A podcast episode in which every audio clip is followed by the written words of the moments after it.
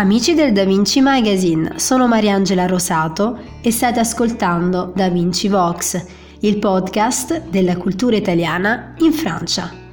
Oggi parleremo di uno scrittore italiano di fama internazionale che ha trascorso molti anni a Parigi, riuscendo a fare della capitale francese una grande fonte di ispirazione. Intellettuale, scrittore, giornalista, traduttore e poeta, Italo Calvino è stato un uomo dai tanti talenti che ha fatto della sua letteratura un grande strumento di sperimentazione. Roma, New York, Parigi, ognuna di queste città ha contribuito a definire lo stile di Calvino, rendendolo unico ed inconfondibile nel panorama letterario del suo tempo. Italo Calvino è stato uno scrittore influenzato dalla società e dalla letteratura dei vari centri culturali mondiali in cui ha vissuto. Di New York, ad esempio, si espressa in questi termini. È la città che ho sentito mia più di qualunque altra. La amo e si sa che l'amore è cieco.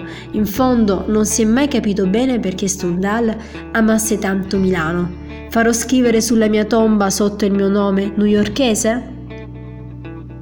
Nonostante New York sia stata una città molto importante nel suo percorso artistico, è a Parigi che vive la sua maturità stilistica e la sua più profonda metamorfosi letteraria. Sul Parigi scrive: La mia Parigi è la città della maturità, nel senso che non la vedo più con lo spirito di scoperta del mondo che è l'avventura della giovinezza. Sono passato dei miei rapporti con il mondo dall'esplorazione alla consultazione. Il suo spirito di scoperta deve però fare conti con la tendenza all'isolamento che lo porta ad autodefinirsi come eremita.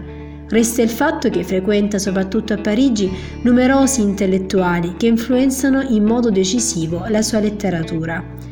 Che cos'è quindi Parigi per Calvino? Parigi è la sua casa dove dedicarsi interamente al, al, lavoro, è una metropoli in cui potersi nascondere, è un immenso centro urbano in cui essere invisibili e sconosciuti diventa possibile. Parigi è per Calvino anche una grande Babele e come negarlo? La stessa vita quotidiana dello scrittore risente di questa multietnicità la moglie di Calvino, ad esempio, parla lo spagnolo, la domestica il portoghese, la figlia di otto anni il francese parigino. Parigi è per Calvino un luogo dove le epoche si sovrappongono, si mischiano, si confondono.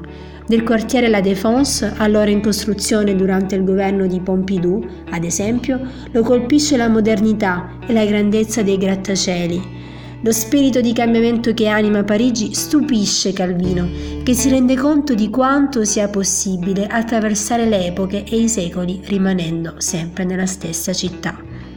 Calvino paragona Parigi finanche ad una manifestazione fisica dell'inconscio collettivo che permette alla Ville Lumière di mischiare storie, culture e civiltà. Un vero e proprio catalogo da poter consultare e da cui è riuscito a trarre ispirazione nella fase più matura della sua carriera letteraria. A presto su Da Vinci Vox, il podcast della cultura italiana in Francia.